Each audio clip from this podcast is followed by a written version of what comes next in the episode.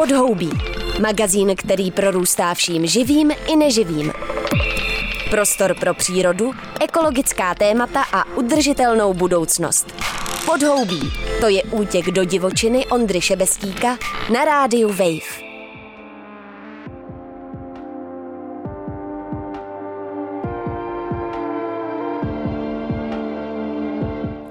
Možná je dobrý si říct, že vlastně to mm, klimatické hnutí, jak my to definujeme v té publikaci, takže to není jenom třeba organizace nebo neziskovky, které se věnují tématu klimatu, ale že tak vnímáme mm, i třeba vědce, novináře, různý, i třeba lékaře, lidi, kteří prostě do té své práce nebo do toho, co dělají, tak zahrnují ten aspekt e, klimatu. Anna Bromová je designérka, která se věnuje komunikaci a vede jeden z předmětů na katedře environmentálních studií Fakulty sociálních studií Masarykovy univerzity a taky je aktivní v hnutí za klimatickou spravedlnost. Je jednou z řešitelek výzkumu a výsledné publikace Klimavize, kterou přišla představit do podhoubí.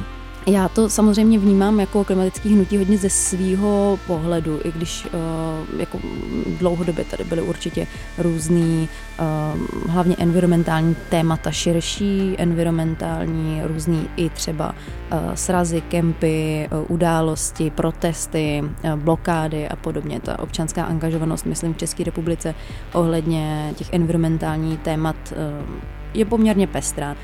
A vnímám, že tady prostě byla nějaká základna už od 90. let určitě.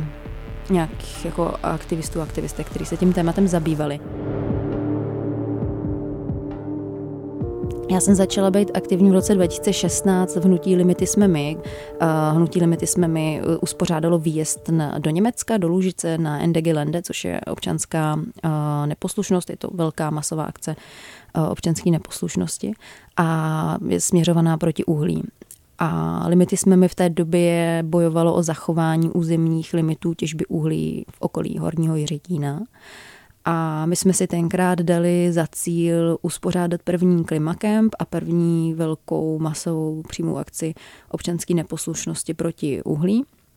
A uh, chtěli jsme to téma klimatické krize a té klimatické spravedlnosti dostat do mainstreamu víc, nebo vůbec do médií a podobně. Myslím si, že se to celkem povedlo. Dneska už je to jako téma, o kterém se mluví. Ty klimakempy pak byly pravidelně. A hlavně, co se teda povedlo, tak vlastně cílem těch klimakempů bylo dát nějak právě to klimatické hnutí dohromady, aby to nebyly rozdělené dílky lidí, co se zabírají tu, tuhle energetikou, tuhle prostě biodiverzitou nebo sociálníma věcma, ale aby měli nějaké místo, kam se sejdou a kde můžou prostě se navzájem vzdělávat, dělat spolu věci, plánovat právě třeba nějaké akce, protesty a tak. Takže v tomhle tom jakoby já vnímám sílu toho klimatického hnutí a jak vypadá. No a pak jakoby mm, tady byl jako druhý vzlom a to bylo určitě po tom, co vyšla, a teď už nevím v jakém roce, ale byla to zpráva IPCC, jestli 2018. Bylo to podle mě okamžik, který hodně zatřásl i mainstreamem a v tu chvíli taky už bylo nějakým způsobem aktivní hnutí Fridays for Future a v zahraničí a tadyhle potom vydání té zprávy IPCC se jako velmi začalo mluvit o změnách klimatu a velmi eh, lidi to začalo trápit a začali se víc mobilizovat, ať už třeba ještě v Extinction Rebellion anebo ve Fridays for Future a vznikaly jako různý další jako rodiče za klima, Doctors for Future a tak. A tam jako se to hnutí jako takový, nějaký třeba grassrootový hnutí, eh, hnutí ze zdola, tak to se jako víc rozšířilo. No a my jsme vlastně vnímali, že teď eh, částečně je to tím, že to hnutí dosáhlo nějakých úspěchů a částečně je to taky samozřejmě i tou pandemí covidu a tím útlumem, takže je to klimatické hnutí teď tak nějak jakoby na rozcestí. No jedna na rozcestí, který z mýho pohledu znamená ještě větší mainstreamizaci v něčem. A to, myslím, i dokazuje i ta vaše publikace. Vy mluvíte o tom, že je hrozně důležitá strategie, takže vy jste si asi prošli nějakou uh, grassrootovou cestou, která může být v něčem dost divoká, uh, možná i neefektivní. A teď jste měli potřebu udělat sumarizaci toho, co jste se za ty roky dozvěděli a vytvořit uh, nějakou jako ucelenější koncepci, jak se to dá dělat uh, rychlejc, efektivnějc a líp? No, ono to vlastně takhle úplně nebylo. Jakože tohle to byla jedna z možností, kam bychom mohli touhletou cestou jít. Ale my jsme spíš do toho šli s otevřenější hlavou. My jsme si právě v týmu lidí, kteří nějakým způsobem z toho klimatického hnutí vycházejí a cítili, že teď jako se tak jako rozhoduje, co budeme dělat a že by bylo dobré nad tím přemýšlet trošku právě strategičtěji, trošku víc jako komplexněji.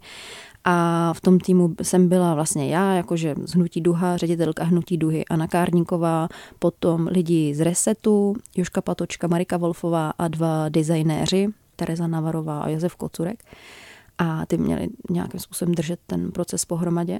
A my jsme si jakoby neříkali úplně tak teď jako máme nějaké zkušenosti, jdeme je sepsat, ale spíš jsme si říkali, co jsou, co vůbec vlastně jsou ty cesty, co je vlastně jako důležitý, co bude při tom řešení klimatické krize mít vliv.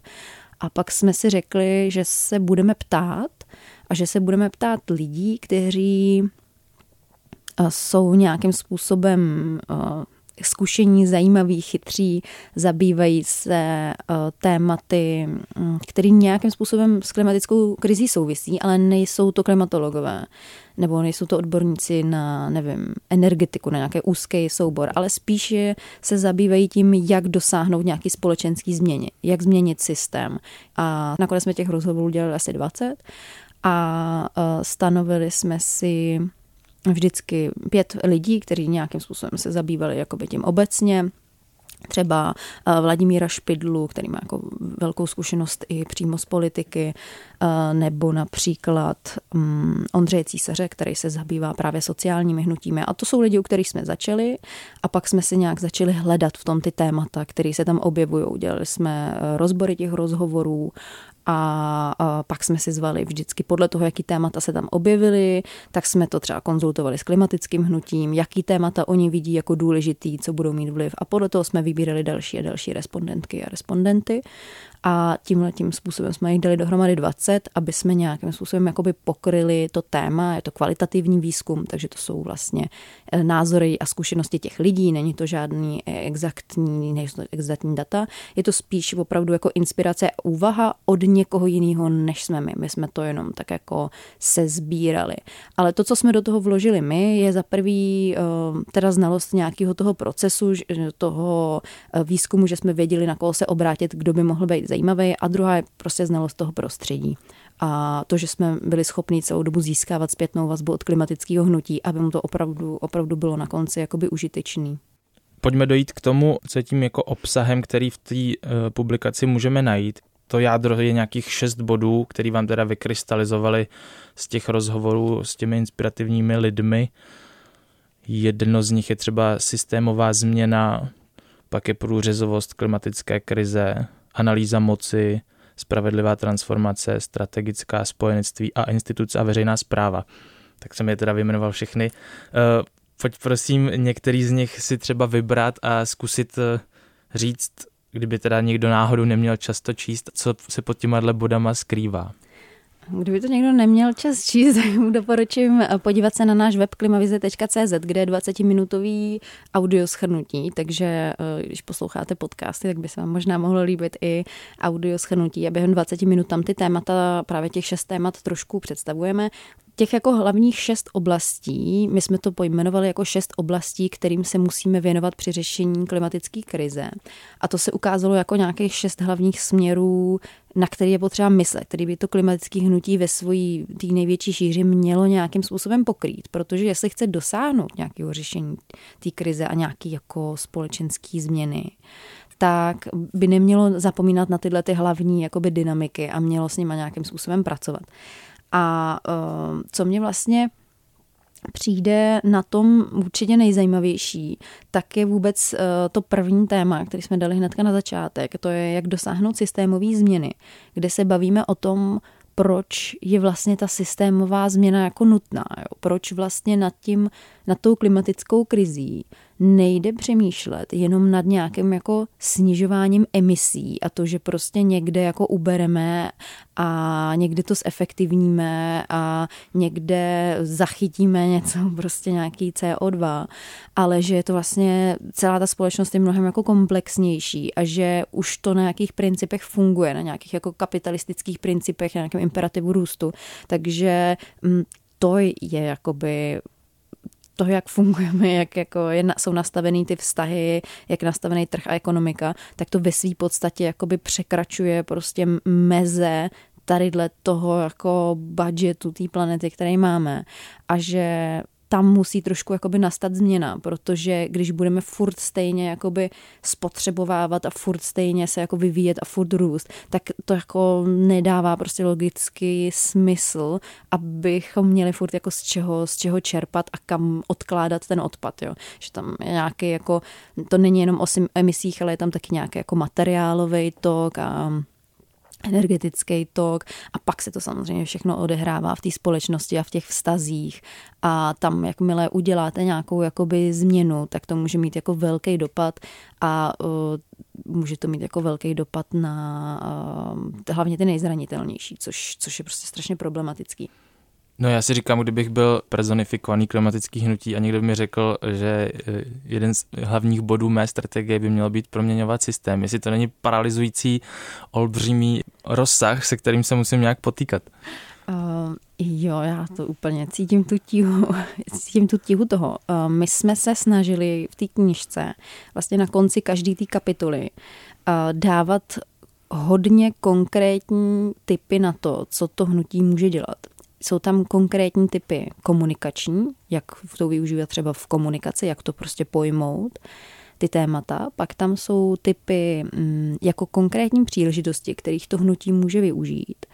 A taky tam jsou konkrétní hrozby, který uh, to můžou zhatit nebo na který si jakoby musí to hnutí dávat pozor. Takže tím jsme se tomu snažili nějakým způsobem přiblížit, taky tam přesně dáváme odkazy jako inspirace na různé projekty, které to třeba už dělají v Česku nebo to dělají jinde. A uh, ta další věc je, že si myslím, že tam snažíme dávat příklady, co to jako znamená změnit ten systém. Že to třeba znamená Eh, nezaměřovat se jenom na jedince, na změnu jakoby jednoho člověka a jeho hodnot, což je samozřejmě taky důležitý, jako změnit chování jedinců a to, jak nad věcma uvažují, ale že ten jedinec se může měnit jen do té míry, jak mu to umožňuje okolní prostředí. Je to takový model cibule prostě ten člověk funguje v nějakých, obklopený nějakýma vrstvama a může se pohybovat v tom prostředí jenom do té míry, do jakým to umožňují ty vrstvy. A my musíme trošku posouvat těma vrstvama, jo? proto třeba ty ostatní kapitoly se zabývají tím, kdo má moc. Kdo tady vlastně jako drží moc? Jakým způsobem ovlivňuje veřejnou debatu? Jakým způsobem, jaký vliv na to má třeba greenwashing? A, a nebo jakým způsobem ovlivňuje řešení klimatické krize, přerozdělování peněz z nějakých fondů, třeba z fondů spravedlivý transformace, jakou roli v tom hraje nějaká participace obyvatel. Takže tohle to už jsou potom jako nějaký konkrétní věci, se kterými se dá pracovat, nebo právě třeba, třeba ty instituce, veřejná zpráva, taky jakým způsobem můžeme ovlivňovat nebo být třeba těma institucemi, jakým způsobem se klimatický hnutí může dostávat do těch jako struktur. A to už jsou nějaké jako konkrétní projevy těch systémových vlastně řešení, toho, jak s tím systémem posouvat. Takže máš pravdu, když se to řekne takhle, je to určitě uh, složitý, nebo je to nápor, je to tlak, ale když se na to člověk jako podívá do podrobna, tak si myslím, že je vlastně, si tam jako může najít nějakou tu svoji úlohu.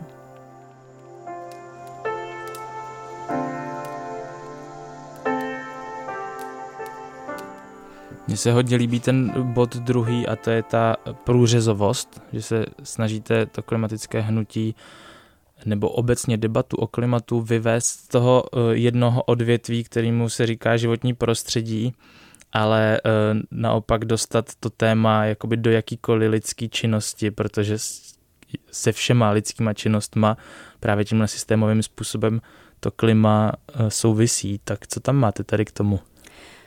Tohle se vlastně taky ukázalo jako mm, z toho výzkumu to vyplynulo jako velmi důležitý point, že hlavně na té vyšší rovině anebo ve veřejném mínění se ochrana nebo klimatická krize, problémy nebo řešení klimatické krize se vidí jako něco, co je jako ochrana přírody nebo něco, co souvisí právě s životním prostředím, že to je jako zelená věc.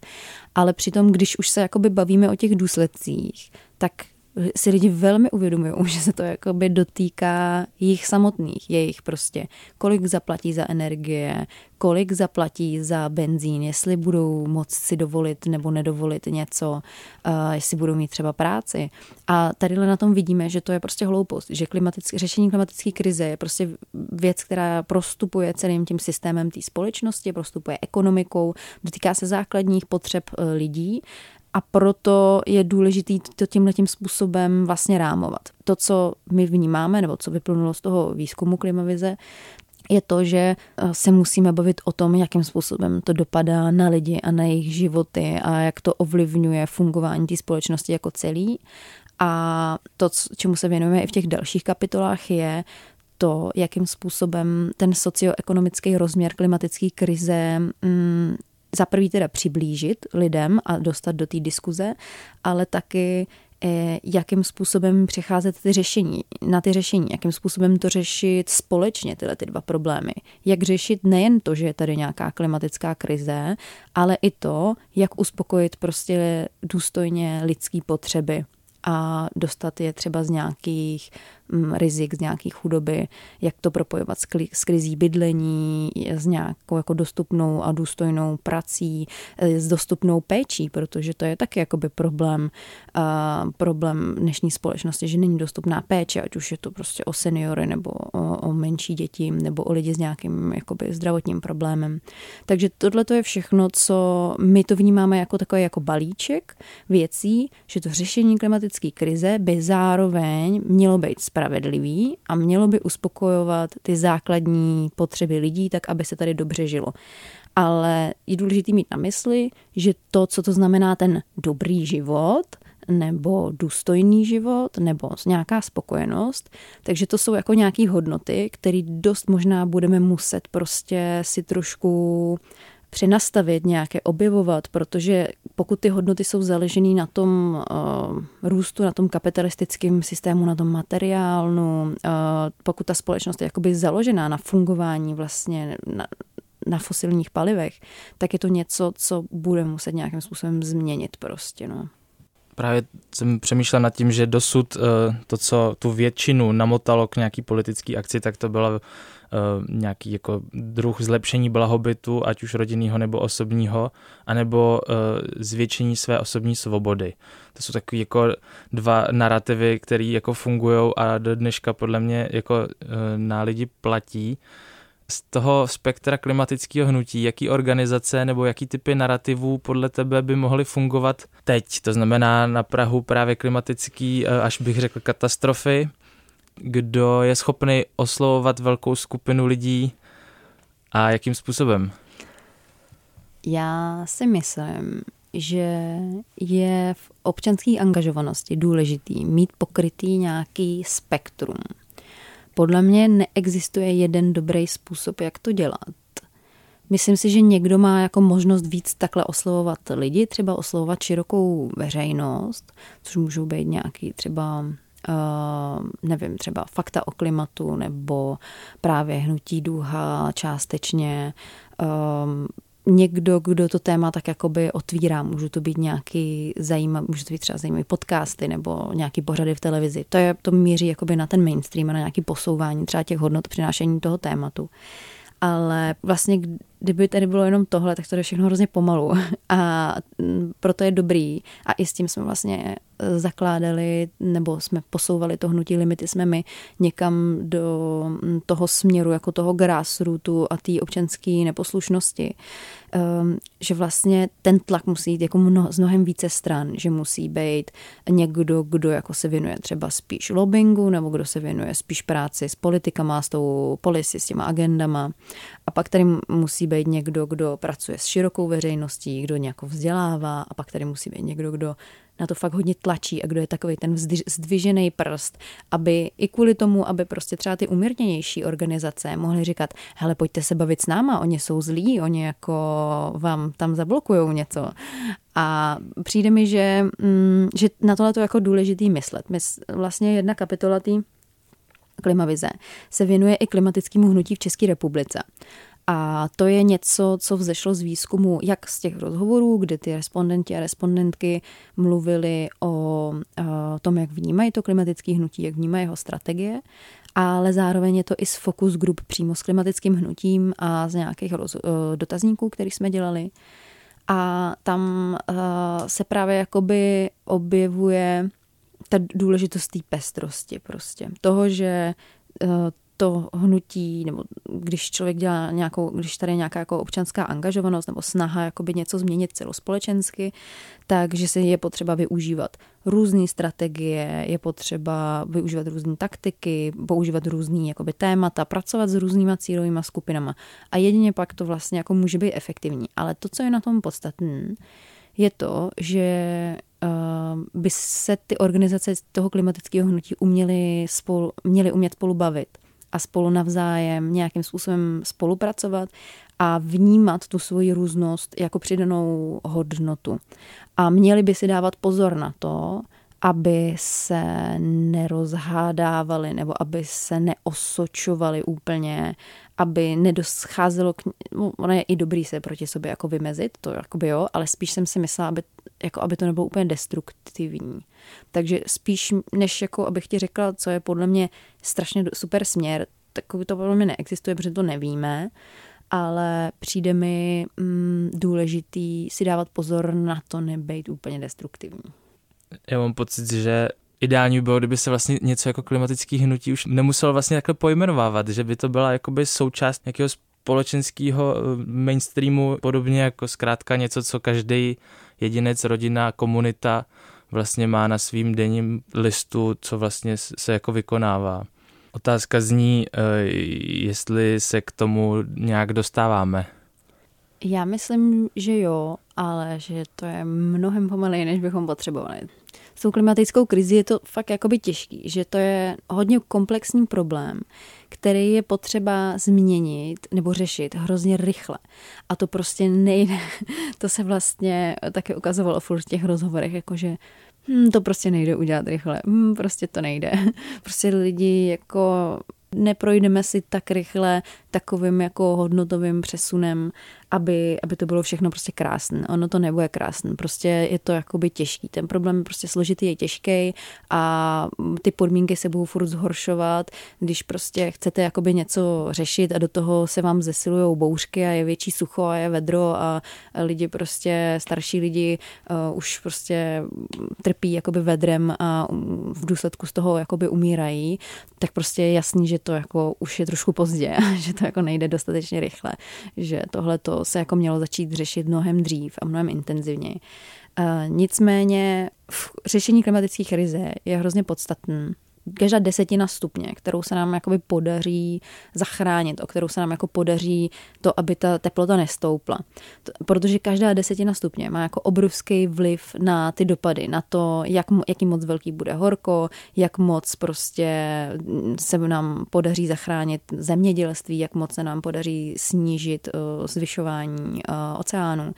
A je potřeba na tohle to myslet, že vlastně i když to bude špatný, a já si myslím, že třeba teď už je takový jako docela špatný společenský prostředí, jako po tom covidu, ta válka a tak, jakože nemyslím si, že, se, že je všechno fajn, ale i že i když je to prostě špatný, tak uh, furt je potřeba myslet na to, aby to nebylo ještě horší proto jakoby jsem ráda, že se to nějakým způsobem do toho mainstreamu dostává, ale bylo by dobré, aby to bylo rychlejší. Bylo by dobré, aby opravdu, i tomu se věnujeme v té kapitole klimatická krize jako průřezový téma, že ten mainstreaming toho klimatu, to znamená prosazování do všech částí fungování společnosti do každého rozhodovacího procesu, aby se vždycky řeklo, dobře, a to, co děláme, jaký to má vliv na klima, nebo naopak, jak to pomáhá řešit klimatickou krizi, tak tohle je něco, co se jako opravdu musí dostat všude. Pojďme ještě říct eh, k závěru, kdo by po klimavizi mohl sáhnout. Kdo jsou ty čtenáři, ta skupina, na kterou eh, vycílíte, anebo doufáte v to třeba?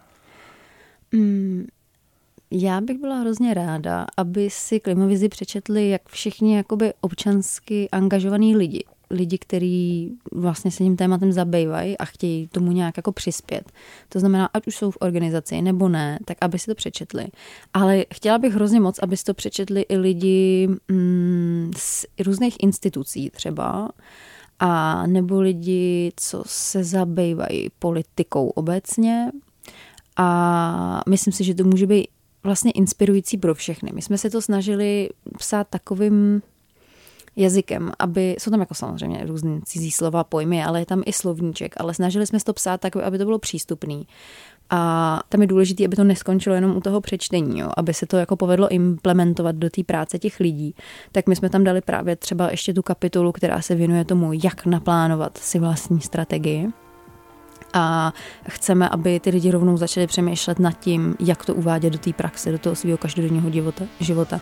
A aby se to jako dařilo, tak jsme ještě na ten výzkum jako takový a tu publikaci jako takovou jsme navázali strategickýma workshopama, kde pracujeme přímo s různýma organizacemi klimatického hnutí, který se na nás obrátili a řekli, hele, my to fakt chceme nějak s váma jako dát uh, dohromady, chceme jako fakt vymyslet, jak se tomu můžeme dál věnovat a děláme s nimi nějaké jako workshopy, kde už pracujeme přímo s obsahem té klimavize, takže skrze ty webové stránky klimavize.cz se nám klidně může kdokoliv ozvat a můžeme nějakým způsobem vymyslet, jak to přímo jako implementovat do jejich konkrétní činnosti, protože hm, myslím, že by byla škoda, kdyby to jenom tak jako zůstalo ležet někde na poličce.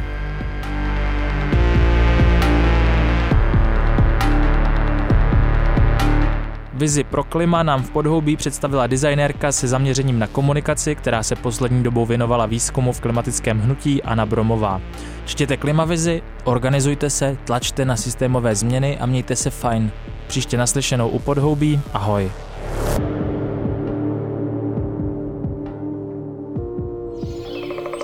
Chybí ti čerstvý vzduch a ptačí cvrlikání? Tak běž do lesa. Nebo si pusť podhoubí třeba uprostřed betonové džungle. Přihlas se k odběru podcastu na wave.cz lomeno podcasty a poslouchej podhoubí kdykoliv a kdekoliv.